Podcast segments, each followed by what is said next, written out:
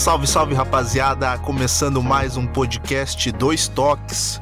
Você tá ligado que o podcast Dois Toques é mais um filho do projeto Amplitude FC? Então não deixa de seguir a gente lá no arroba Amplitude FC no Twitter. Lá a gente tá comentando bastante sobre futebol. Também não deixa de seguir a gente no nosso, no nosso Facebook, para curtir a gente no nosso Facebook lá no Amplitude. A gente também tá com um canal maneiro no YouTube onde a gente está subindo todos os áudios, todos os programas que a gente está fazendo aqui pelo Amplitude FC lá no canal no YouTube no Amplitude FC. Também, já que você está na internet, pode dar uma moral no nosso Medium, onde a gente está comentando bastante sobre futebol. E nessa noite chuvosa hoje aqui em Porto Alegre, eu tô com os meus parceiros de Amplitude FC. Tô com o Smack e o Felipe. Salve aí, Smack. Como é que você tá, mano? Fala galera, fala ouvintes aí do podcast dos Toques, galera que acompanha o projeto Amplitude FC. Boa noite, Nato, boa noite, Felipe, boa noite para o nosso convidado que Nato vai apresentar daqui a pouco. O tema hoje está bem legal, tema diferente e eu estou pronto hoje para desarmar uns mitos que a gente carrega com a gente sobre o futebol chinês. Beleza. E aí, Felipe Velame, meu parceiro, como é que você tá, cara? Boa noite, galera.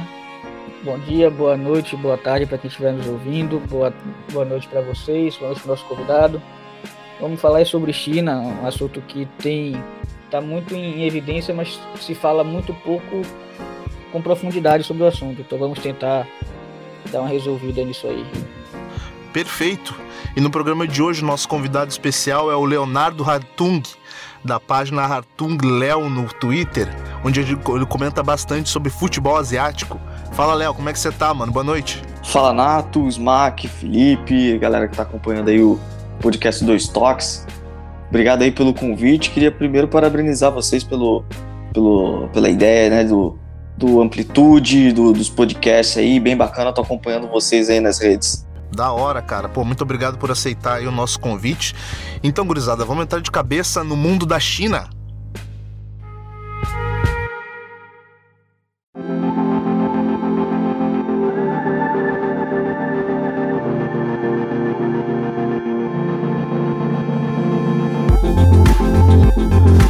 Léo, é bem difícil, cara, bem complicado. A gente, a gente aqui na América do Sul ter acesso a tanto conteúdo uh, que vem do outro lado do planeta, né, cara, da China.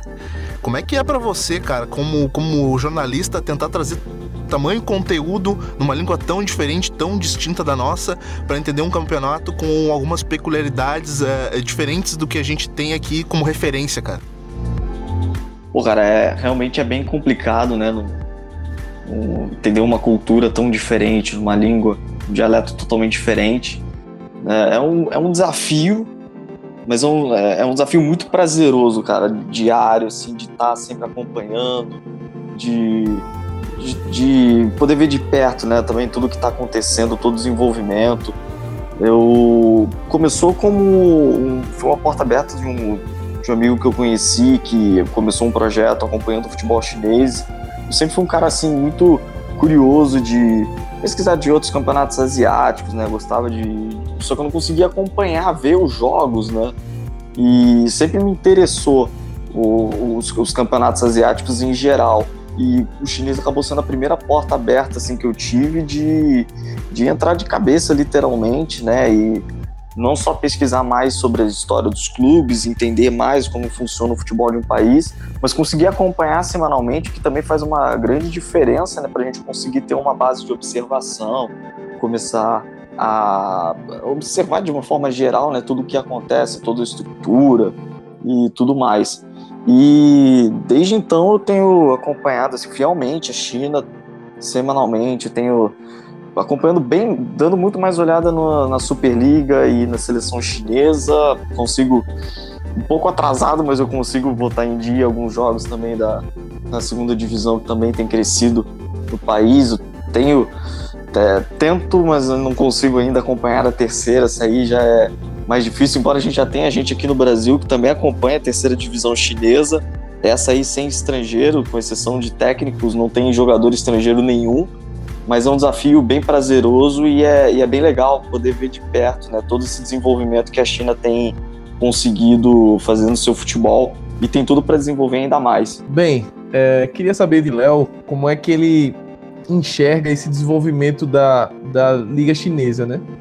Foi uma liga criada em 94, viveu altos e baixos, é, escândalos de corrupção, inclusive. Talvez Léo pudesse tocar um pouco também nisso, como é que eles hoje estão controlando isso. E queria que ele explicasse pra gente e pros nossos ouvintes também por que esse boom lá para no começo dos anos 2000, 2003, 2004 que a liga que a liga foi recriada, digamos assim. Por que a China resolveu investir nisso? Porque é, se não tem um porquê, mas assim, com qual objetivo, qual a, qual a ideia dos chineses em investir no futebol e tentar se tornar uma potência no futebol? Então, Smack, é...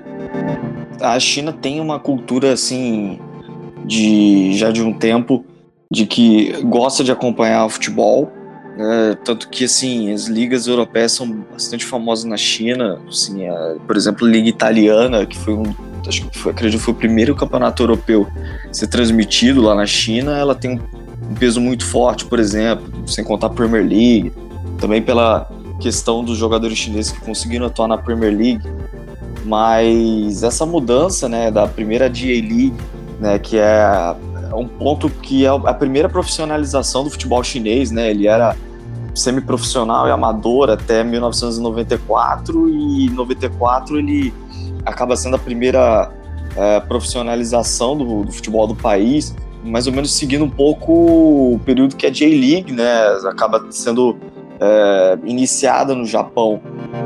E depois em 2004, né, que vem a Superliga, que de certa forma como se fosse a segunda é a segunda liga, né, querendo mudar a imagem que tinha no futebol do país, né? Como você bem citou, os, os problemas de corrupção que continuaram acontecendo de fato, né? E essa virada da, desses problemas de corrupção, por exemplo, elas só começam mais ou menos na, nessa virada de década, né? De 2000, a partir mais ou menos de 2010, 2011. Se a gente for parar para pensar, até 2009, a Super, já na Superliga tinham equipes que acabaram sendo é, rebaixadas para a segunda divisão por conta de escândalos de corrupção. Né? E, e, e, aí que é curioso também a gente pegar no passado que essas as duas equipes que foram rebaixadas para segunda é, rebaixadas da Superliga para a segunda divisão chinesa em 2009 era na época o Guangzhou GPC que hoje é o Guangzhou Evergrande e uma equipe chamada Chengdu Blades que era uma equipe que tinha uma parceria com o Sheffield United Lá, na época ainda o Sheffield é, permeava a Premier League, um pouco de Championship. Né? Hoje é uma equipe que já caiu bastante na, na Inglaterra. Então, hoje a gente tem já uma. Essa, esse, esse movimento de corrupção que começou, de certa forma, nos anos. Começou já na, na última década e foi ganhando força, e isso ajudou a melhorar a imagem da Superliga da China nos últimos anos e conseguiu também por alavancar a média de público, a imagem em si do país, do, da liga no país e vem, vem conseguindo, vem fazendo com que a liga obtenha resultados bem interessantes dentro e fora de campo. Como, como falo, para quem vem de fora, talvez seja um pouco impactante ver como uma liga que até 10 anos atrás, 15 anos atrás, praticamente não se ouvia falar, não se ouvia de falar fora da China e começou a injetar bastante dinheiro, começou a atrair nomes importantes. Então, mais ou menos, o que ocasionou esse crescimento? Eu, se fala muito na questão do, do plano da Superliga, do plano da China na, no incentivo do futebol. Então, eu queria saber de Léo mais ou menos quais são os objetivos que o, país, que o país tem em criar essa liga tão forte e como o país abraçou esse projeto de forma tão forte.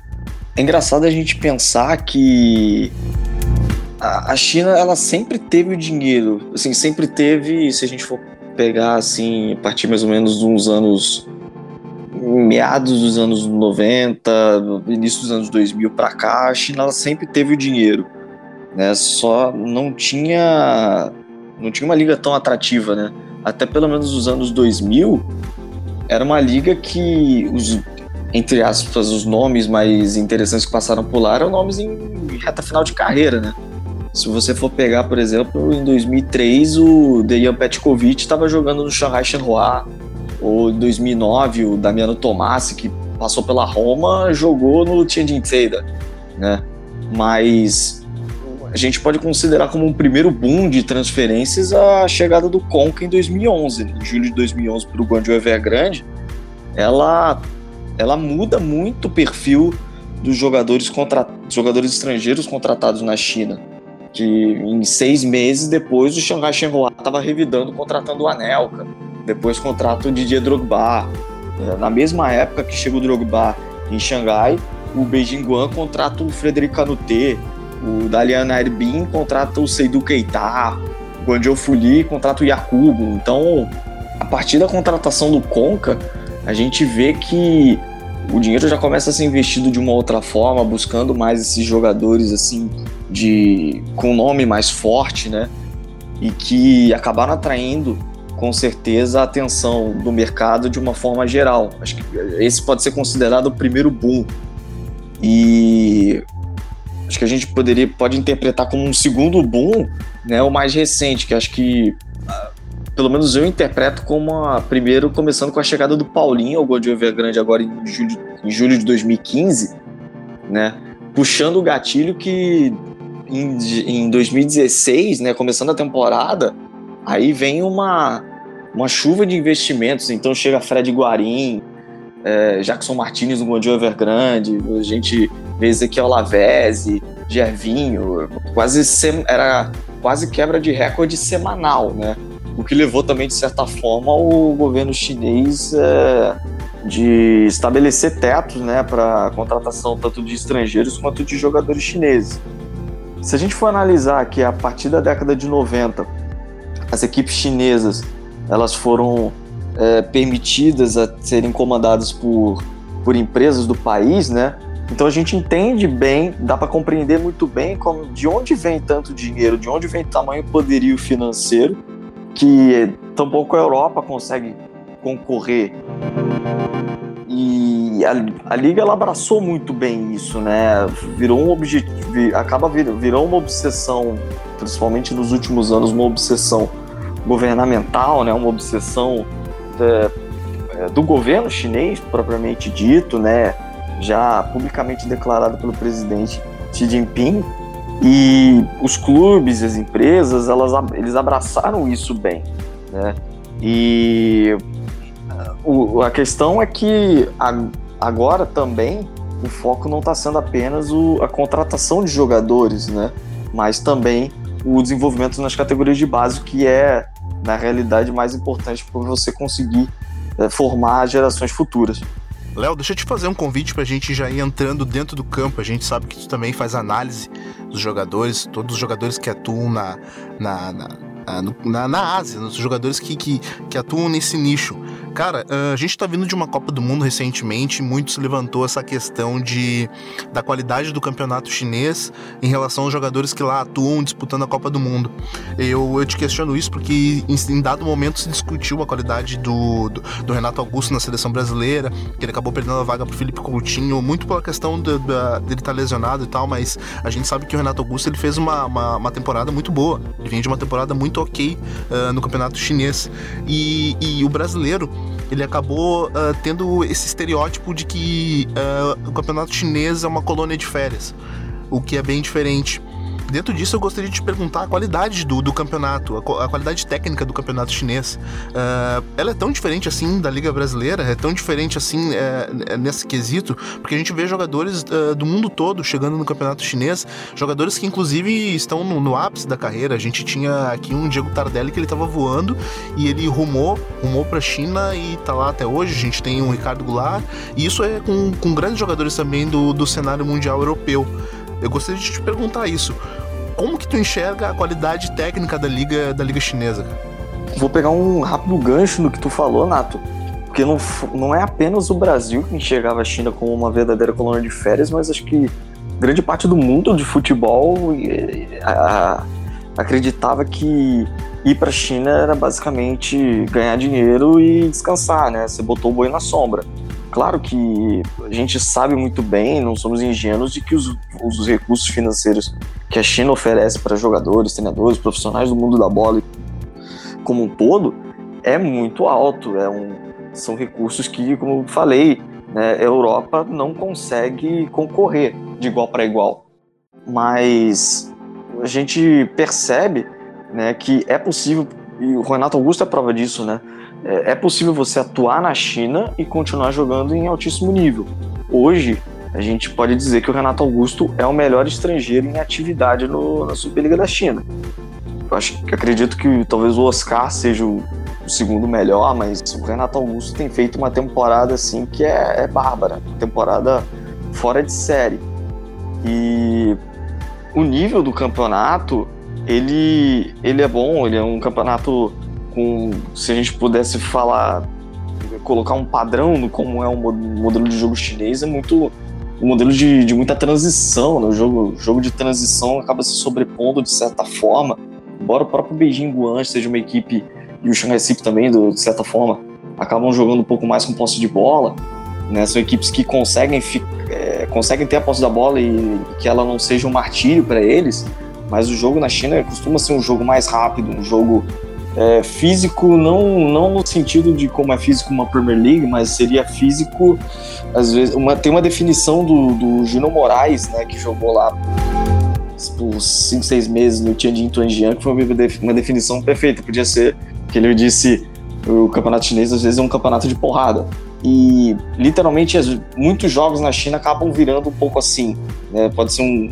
O Tevez teve uma crítica também relacionada aos jogadores chineses, né? De como eles poderiam ser brutos em alguns momentos, mesmo não querendo. E isso é uma característica bem marcante no futebol chinês. A questão na China que é marcante é. Às vezes você pode até ter os melhores estrangeiros do país, do campeonato, né, em comparação com os demais, só que o nível que vai decidir se o seu time, o nível do seu time, né, até onde seu time vai chegar no final da competição, é o nível dos, do, dos chineses, né, que são maioria no, no, dentro do elenco, são maioria dentro de uma equipe de jogo, e isso acaba fazendo muita diferença.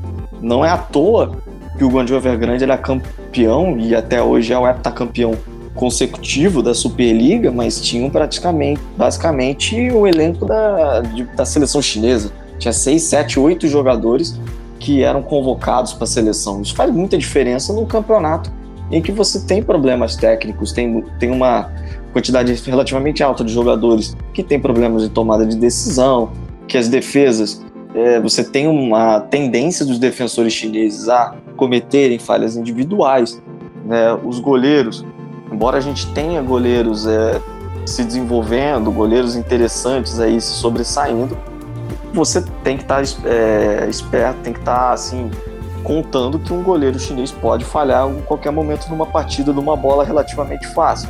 São coisas que você tem que levar em consideração, porque são coisas que acontecem no campeonato.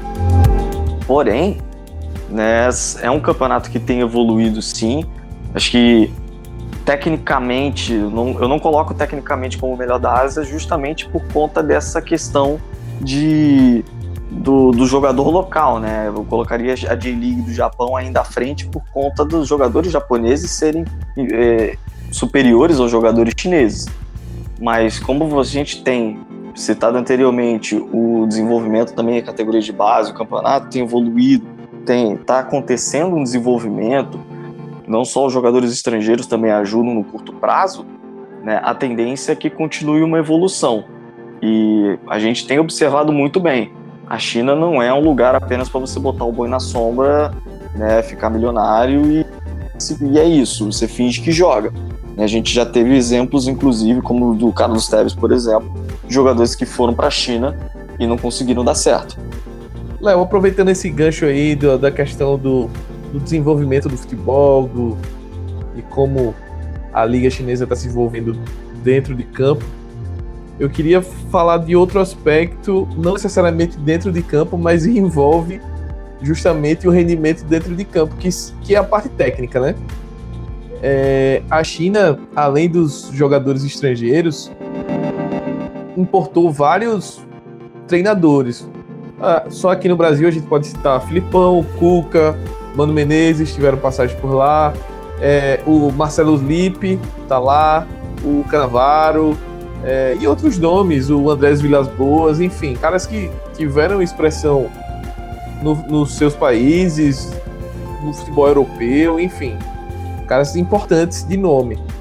E eu queria que tu contasse pra gente, falasse um pouco também de como essas, esses técnicos, essas comissões técnicas influenciam tanto no desenvolvimento técnico desses jogadores, se ou seja, se esse investimento em trazer esses treinadores de fora, ao seu ver, está rendendo frutos, quanto a questão da estrutura dos clubes.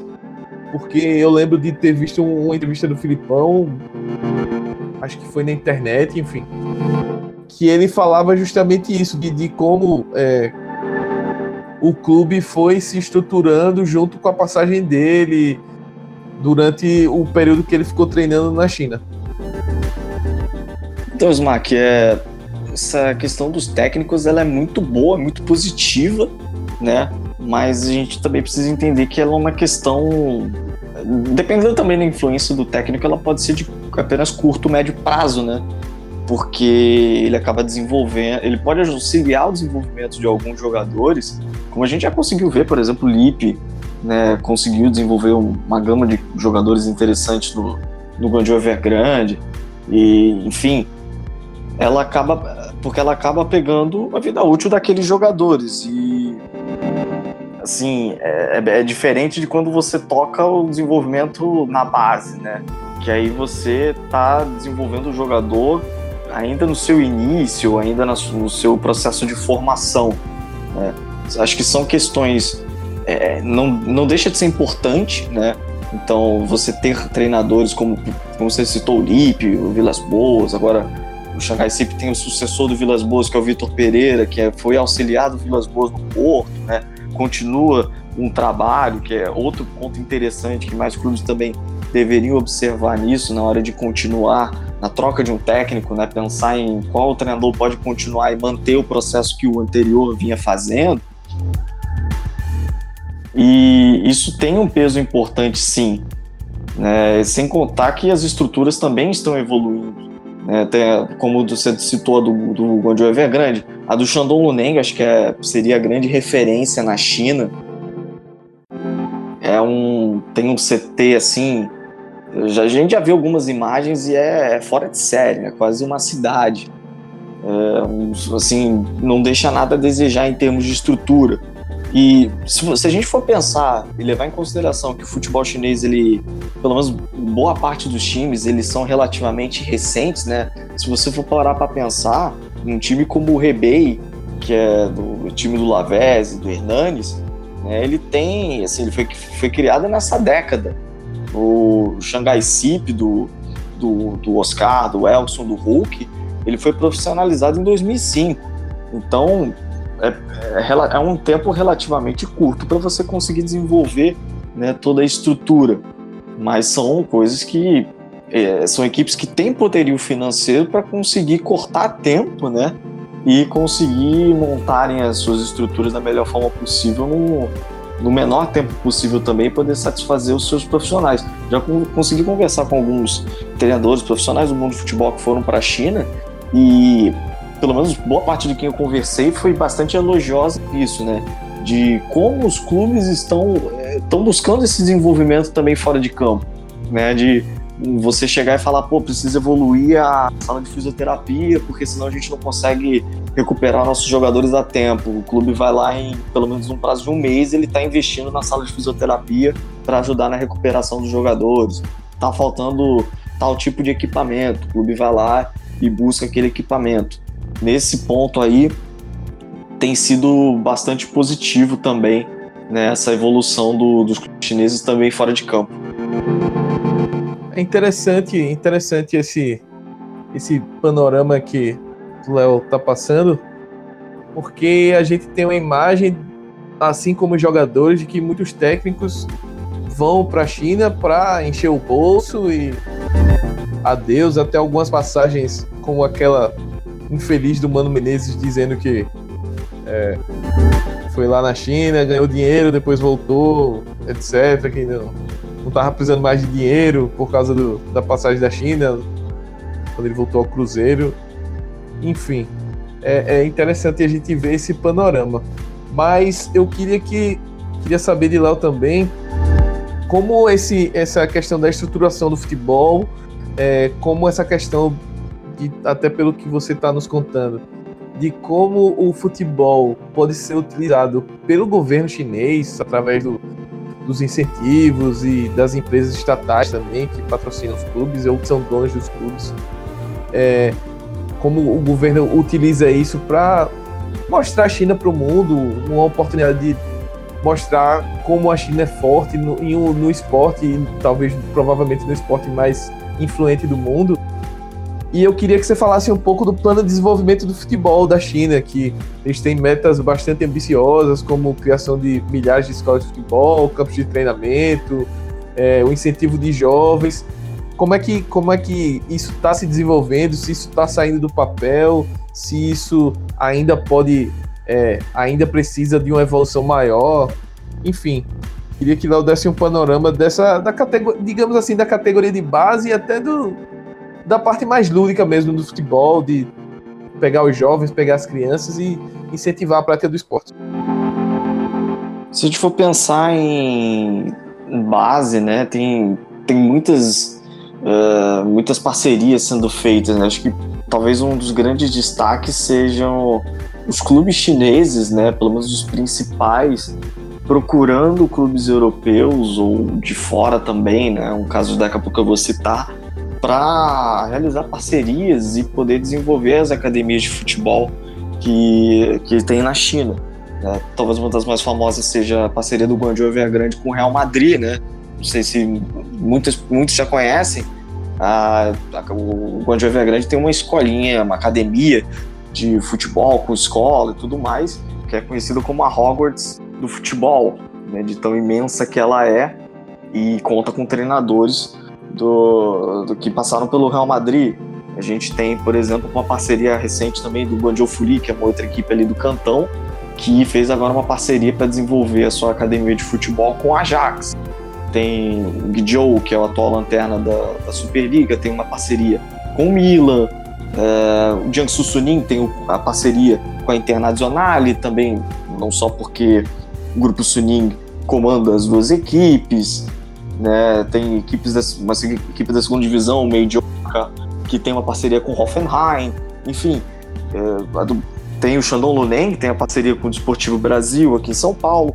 Então, talvez esse, seja um dos destaques, né? A gente poderia, poderia citar outros, né? O, tem, o grupo Wanda, por um bom tempo, le, vinha levando jovens chineses para atuar em mini, mini, torneios na Espanha, né, utilizando camisas da, do Atlético de Madrid, do Vídea Real. Né, para quem não sabe, o Grupo Anda é, tinha uma porcentagem de 18% do Atlético de Madrid até fevereiro desse ano. Tem os naming rights do estádio do Atlético de Madrid, o Anda Metropolitano.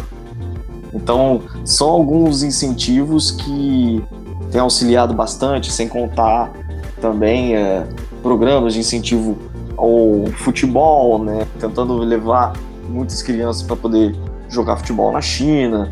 É, a gente tem visto bastante nesse bastante desenvolvimento nesse ponto no plano que é bastante ousado também do, do governo chinês, né? Uma meta de conseguir metas de voltar a uma Copa do Mundo, eles que só disputaram uma Copa do Mundo em 2002, de e de eventualmente aí bem mais ousado conseguir é, não só disputar uma Copa, mas também sediar uma Copa e ser campeão da Copa do Mundo e, se possível, conseguir as duas ao mesmo tempo, né? Isso seria uma consagração completa. Mas são metas assim, pelo menos essas duas últimas são bem ousadas. A primeira já é algo bem mais palpável e eu acho que o mais importante de tudo isso, né, Smack, é que o, o, esse desenvolvimento ele seja algo contínuo que seja algo que está acontecendo agora, mas que, por exemplo, se porventura a China chegar próximo, vai que de fato conquista uma Copa, é algo difícil, mas vai que acontece, que não seja algo que termine aí. Né? Que, porque a partir do momento que você está girando a roda do desenvolvimento, você tem que continuar investindo em academias, tem que continuar investindo né, em, em, fomentar e continuar fazendo que as novas gerações continuem praticando futebol, continuem jogando futebol, que é, tenham condições de, de, continuar praticando esse esporte e continuar fazendo da China né, uma potência futebolística como o governo tanto quer. É bastante importante ter isso em mente, que não é algo apenas, por exemplo, que o plano diz, né, de 2006 até 2050. Não acaba em 2050. Você pode estipular novas metas a partir de então. É isso que é bastante importante, você entender que é um, o desenvolvimento é algo infinito. Ele não, não tem um fim, você vai continuar desenvolvendo. Vai, pode mudar a forma como você vai buscar esse desenvolvimento, mas é algo contínuo e que tem que ter continuidade ao longo dos tempos.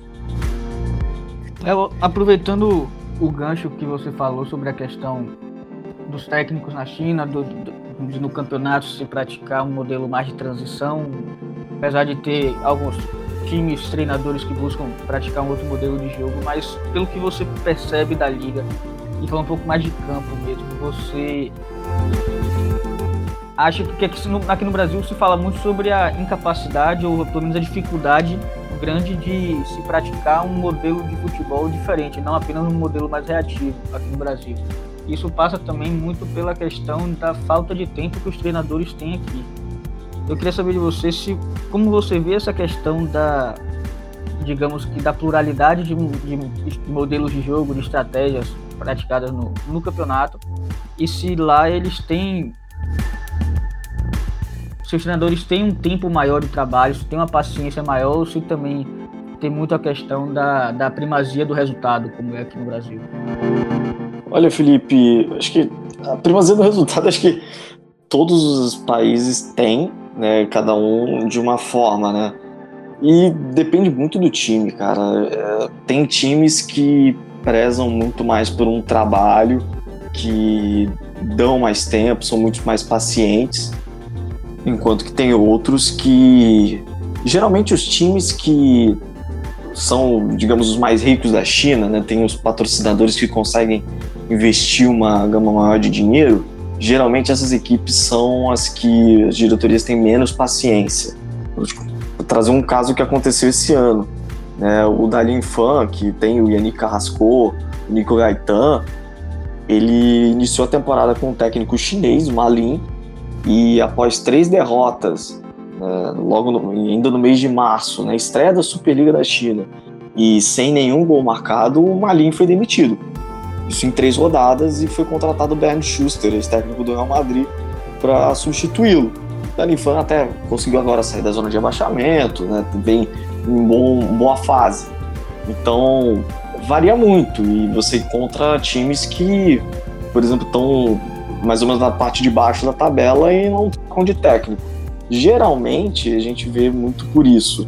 Os times que investem mais dinheiro, que têm um poderio financeiro maior, são equipes mais eh, são equipes mais impacientes com seus treinadores, acabam trocando mais e até mais rápido do que outras equipes. Outras equipes geralmente com um poderio financeiro menor acabam levando seus treinadores, deixam, permitem terminar uma temporada. E, sempre também tem o caso de quem está lutando pelo rebaixamento, né? Quem está ali. Quem não sabe, na Superliga da China são rebaixados os dois últimos colocados entre as 16 equipes que disputam a competição. Então, na maioria dos casos, os quem está brigando pelo rebaixamento acaba trocando uma ou duas vezes de temporada. Não é assim surpreendente se a gente for olhar no final do, das 30 rodadas disputadas, o, um dos que foram rebaixados trocou pelo menos umas duas ou três vezes de técnico. Acaba não sendo muito surpreendente. Mas a gente também já viu nos últimos anos o, o, a equipe que foi rebaixada manteve o técnico a temporada inteira. Isso aí é, é acaba sendo relativo, não tem necessariamente influência que a troca, a troca vai dizer que o time vai cair ou não, né? Mas isso geralmente costuma variar bastante conforme o, as equipes em questão.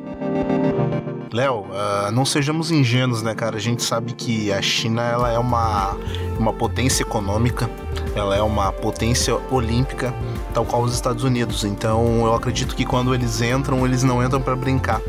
E essa questão de investimento, cara, eu gostaria de saber, uh, chegando jogadores de todos os lugares do mundo, chegando técnicos também de várias partes do planeta, vários técnicos renomados, vários jogadores renomados também. Uh, como isso vai desembocar na seleção da China, cara? Uh, é possível vislumbrar, é claro que todo o trabalho que é realizado agora a gente vai tomar conhecimento daqui a 20, 30 anos, talvez 10 anos, num, uh, imaginando um cenário super rápido de, de, de, adaptação do futebol chinês.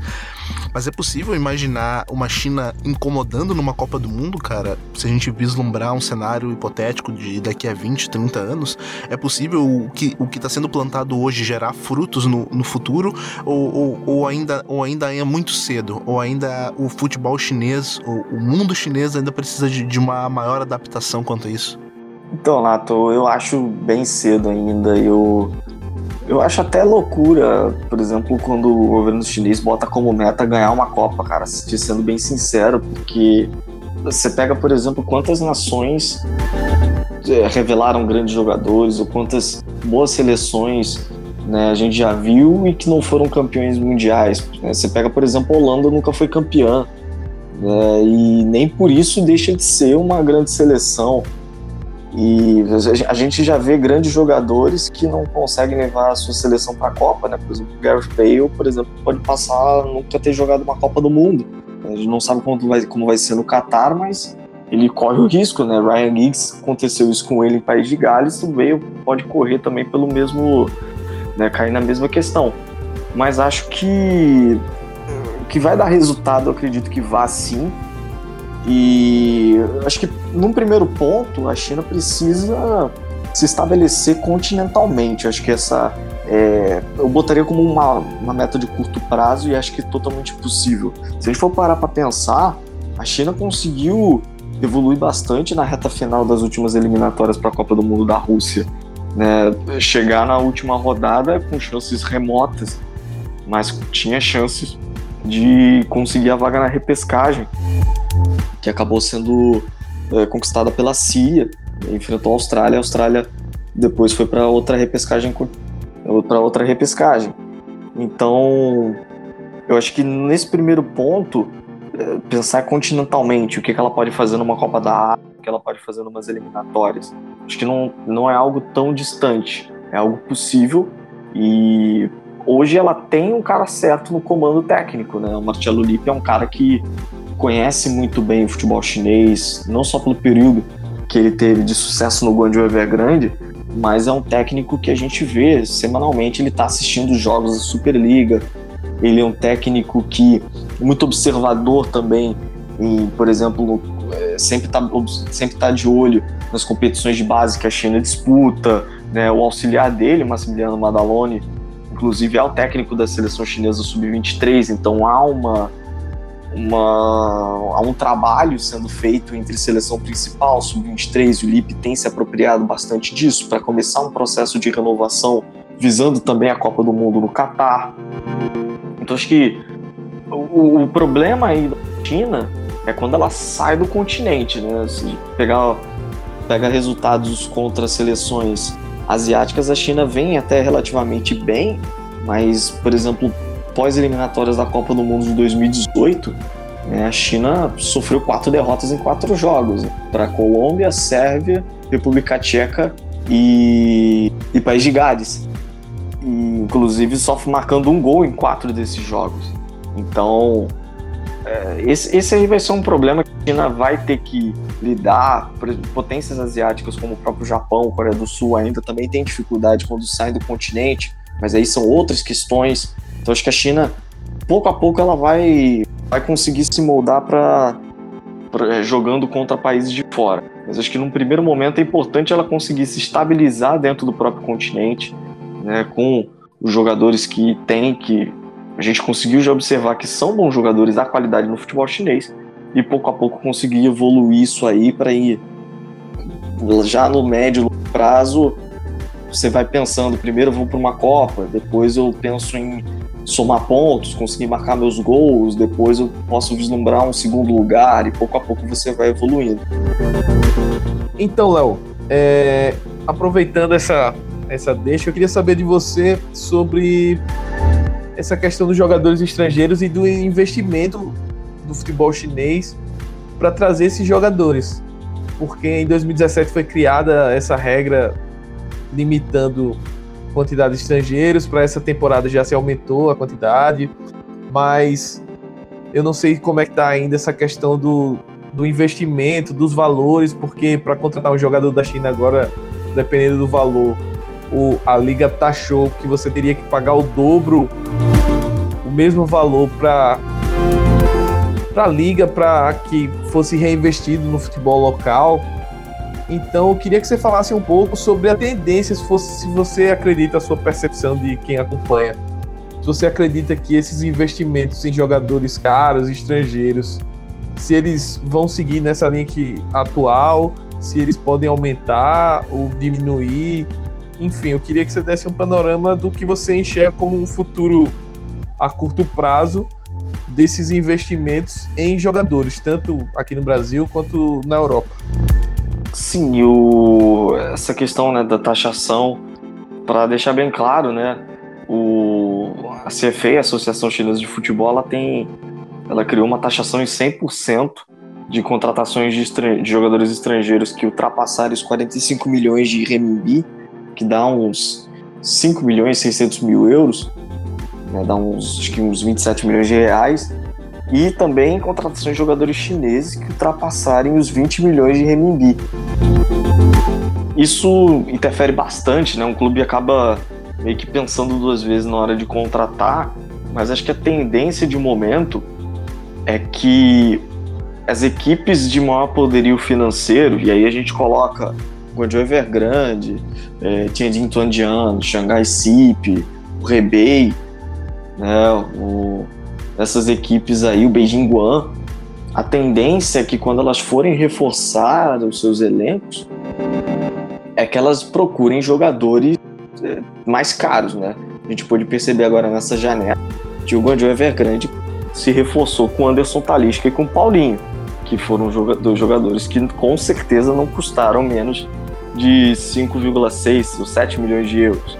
Né? Ah, o que tem se tornado característico na hora de contratar esse tipo de jogador, caso o clube não queira, não, não pense em pagar a multa na hora, é buscar um empréstimo por uma temporada e depois o, é, vai o clube chinês né, comprando definitivo. A gente já viu isso na, quando o Tianjin Tonjian contratou o Antônio Modeste, é, no caso agora do Talisca e do Paulinho. O Roger Guedes vai no mesmo formato de transferência, uma prática que inclusive os times europeus têm se habituado a fazer disso para conseguir muitas vezes cumprir e andar sobre o fair play, fair play financeiro da UEFA.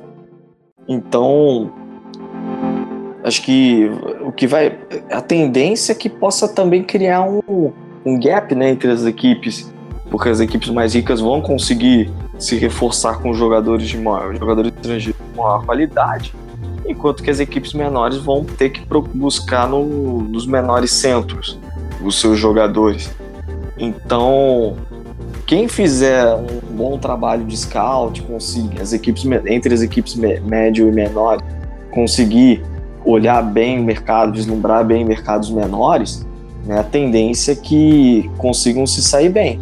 A gente pode levar como exemplo isso antes da época da taxação, né? O Guangzhou Fuli realizou no Erans a sua contratação mais cara da história, que foram 7,23 milhões de euros. Não chega nem perto das mais, das mais caras da história do futebol chinês. E o Zahavi é ano após ano um cara que briga por artilharia da Superliga, da Copa, né? Um cara que assim referência total se desequilibra quase que todos os jogos para o Guangzhou Fuli. Então é um exemplo, por exemplo, de trabalho de um bom trabalho, olhando um centro menor, foi contratado junto ao Maccabi Tel Aviv, não foi tão caro se a gente for comparar, embora ele tivesse acima da taxação hoje, mas não foi tão caro comparando com outros jogadores. Mas foi um jogador muito bem encontrado pela sua equipe. Talvez, né, a gente ainda não viu muito isso, mas talvez faça com que centros como, por exemplo, o futebol brasileiro sejam novamente mais procurados por equipes do médio porte, menores da China, na hora de contratarem jogadores estrangeiros para o seu elenco. E outra tendência no mercado também é que os clubes chineses dificultem cada vez mais a saída dos seus jogadores estrangeiros. Né? Vamos pensar assim, se está mais difícil de contratar, né, porque por mais que ele tente essa, essa forma né, de empréstimo pós-compra, não são todas as equipes que aceitam. A gente já também já teve conhecimento de equipes que recusaram vender seus jogadores para equipes chinesas porque não aceitaram esse formato de negociação. Então, quem tem um estrangeiro não vai querer perder o seu jogador. Né? Isso também passa muito pro, no jogador chinês. Né? Quem tem jogador, um bom jogador chinês não vai querer perder o seu jogador, afinal, dificilmente ele vai ter como pegar uma peça de reposição. Outra modalidade de negócio que também tem acontecido, ainda em menor escala, mas a gente já conseguiu ver um pouco disso nessa janela de, do início de 2018, é trocas de jogadores. Embora ainda não tenha acontecido em relação a estrangeiros, a gente já pôde perceber isso acontecendo entre jogadores chineses. O próprio Guangzhou Evergrande tirou uma revelação de uma equipe chinesa recém-acendida à Superliga da China, o Beijing Ren, trocando por um jogador é, que estava no elenco. Então, pode ser, isso aí a gente ainda não viu, mas pode ser que seja algo que pode acontecer também em relação aos estrangeiros, em chineses, talvez tendencialmente para os próximos meses, para as próximas janelas. Léo, a gente já vai entrando na reta final do, do Dois Toques. Então eu já queria te fazer uma, uma questão derradeira, uma questão barra recomendação. Eu gostaria que tu anunciasse pra gente algumas equipes interessantes pra gente ficar de olho, porque a gente sabe que comercialmente o mercado chinês está em expansão, tentando atingir novos públicos. Então é comum que, que pessoas que nunca ouviram falar do campeonato chinês caiam de paraquedas no meio do campeonato. Então eu gostaria que tu anunciasse pra gente algumas equipes pra gente ficar de olho, algumas equipes que podem aí fazer frente ao, ao Guangzhou uh, na luta por esse, por, por esse título da liga. Uma, uma boa sugestão, duas na realidade, né? As equipes que estão aí se revezando na liderança, né? O Beijing Guan, Gusto, que tem também o Jonathan Vieira, Cedric Bakambu, Jonathan Soriano, comandado pelo alemão Roger Schmidt, e o Shanghai SIP. Né? São as duas equipes que têm mais se revezado na liderança. O Xangai tem o Hulk, o Oscar, o Elkson, o Odile Armedov, que é um meia geralmente capitão da seleção do Uzbequistão, comandado pelo português Vitor Pereira. Tem já o Guangzhou Evergrande que você citou, que está vindo com tudo para tentar o, o octacampeonato com Anderson Talisca, Paulinho, Ricardo Goulart, o Alan, que é comandado pelo Fábio Canavarro. E eu também deixo o quarto colocado, o Shandong Lunen, que é uma grata surpresa, essa equipe comandada por um chinês, né, o Li Xiaopan, e que conta com o Diego Tardelli, o Gil, o Roger Guedes recém-chegado e o Graziano Pelé. Essas são quatro equipes que valem muito a pena a gente acompanhar, ainda mais nessa reta final de temporada da Superliga da China. Tá valendo a pena, estão jogando bem né, e acho que a galera vai gostar de acompanhar. Perfeito, Léo Hartung, cara, muito obrigado por tirar esse tempinho aqui para dar essa aula pra gente de campeonato chinês, de mundo asiático. Cara, quem quiser te seguir nas redes sociais, ver o que você está escrevendo sobre futebol asiático, por favor, vende seu peixe aí, cara. O espaço é seu. Então, galera, eu tô no Twitter, arroba Léo, vocês vão sempre acompanhar lá. Se tem jogo na China, eu tô lá, tô aparecendo. Tenho também trabalho no meu blog Futinasia, futinasia.wordpress.com. Tem um canal no YouTube também, só colocar lá Futinasia, você vai me encontrar. E Pô, Nato, é um prazer enorme ter participado aqui do Dois Toques com vocês. Um abraço também para o Smack, para o Felipe. Eu agradeço bastante o convite de vocês e, ó, sempre que precisarem bater um papo de China, de Ásia, estamos aí, é só chamar que a gente aparece. Perfeito, vamos que vamos, meu parceiro. Smack Neto, meu querido, quem quiser ouvir, ver o que você fala sobre futebol, ver o que você está escrevendo na internet, cara, faz o quê? Foi uma aula de China hoje, né? Negócio da China hoje, aqui no Dois Toques. Tinha que fazer esse trocadilho infame. Pô, primeiro, é, meus contatos nas redes sociais, é, pode me seguir no Twitter no arroba Smackneto, é, no Instagram, arroba também. E queria agradecer a Léo, que foi um cara que esclarece certeza que esclareceu muita coisa pra gente e para todos os ouvintes aí do, dos toques. Agradecer a Nato, a Felipe, agradecer a todo mundo que está acompanhando a gente nos agregadores, no, no agregador da Apple, é, nos agregadores da, do Android, é, no Spotify agora, né? Eu acho que esse é o primeiro dos toques que a gente grava depois da nossa entrada no, no Spotify. Os outros podcasts todos estão lá para quem quiser acompanhar. E é isso, queria agradecer a receptividade do, dos nossos ouvintes, da galera que está acompanhando o nosso projeto, que está nascendo, mas está crescendo bem, está devagarzinho, mas sempre num caminho bem legal. Quem quiser acompanhar a gente também melhorar a nossa divulgação, só lembrando daquelas cinco estrelas no, na avaliação, seguir lá no Spotify, enfim, é isso. Valeu, galera. Massa dos toques. Massa ficar sabendo um pouquinho mais sobre o futebol chinês. Grande abraço. Show de bola. E aí, Felipe Velame, mais um programa do caralho, né, velho? Salve, Nato. Mais um ótimo programa. Uma pauta que tem estado em evidência, mas sendo pouco falada. Então, é a satisfação poder trazer, pelo menos começar essa discussão, começar a aumentar o interesse do campeonato, que tem tudo para continuar crescendo, continuar fazendo manchetes, continuar chamando atenção por aí. Como disse Smack, estamos com a novidade de estar no Spotify. Então, quem quiser procurar a gente por lá, quem quiser seguir dando a moral que tem nos dado, a gente fica muito feliz com esse crescimento em relativamente tão pouco tempo. Então, agradecer a vocês e continuar criando e falando de futebol. E antes de, de fechar, para não esquecer, lembrar que o Campeonato Chinês está sendo transmitido pela ESPN. Então é uma forma mais fácil de se ficar de olho. Vamos, vamos seguir assistindo, vamos seguir vendo futebol e seguir pensando no futebol. Aquele abraço. Muito bem lembrado pelo Felipe aí que a ESPN Brasil também está transmitindo o campeonato chinês. Gurizada, então foi um prazer estar tá mais uma vez fazendo aqui o podcast do Estoque para você. Então já fica esperto, segue a gente lá nas nossas redes sociais, no AmplitudeFC no Twitter. Como eu falei no início, também dá uma chegadinha no nosso canal no YouTube, onde esse programa está subindo por lá. É claro que você também pode curtir a nossa página no Face, onde a gente também está escrevendo sobre futebol, no Amplitude, no Facebook. E dá uma chegadinha no nosso Medium, onde a gente também está postando o nosso conteúdo sobre futebol. No mais é isso, pessoal. Grande abraço. Tchau, tchau.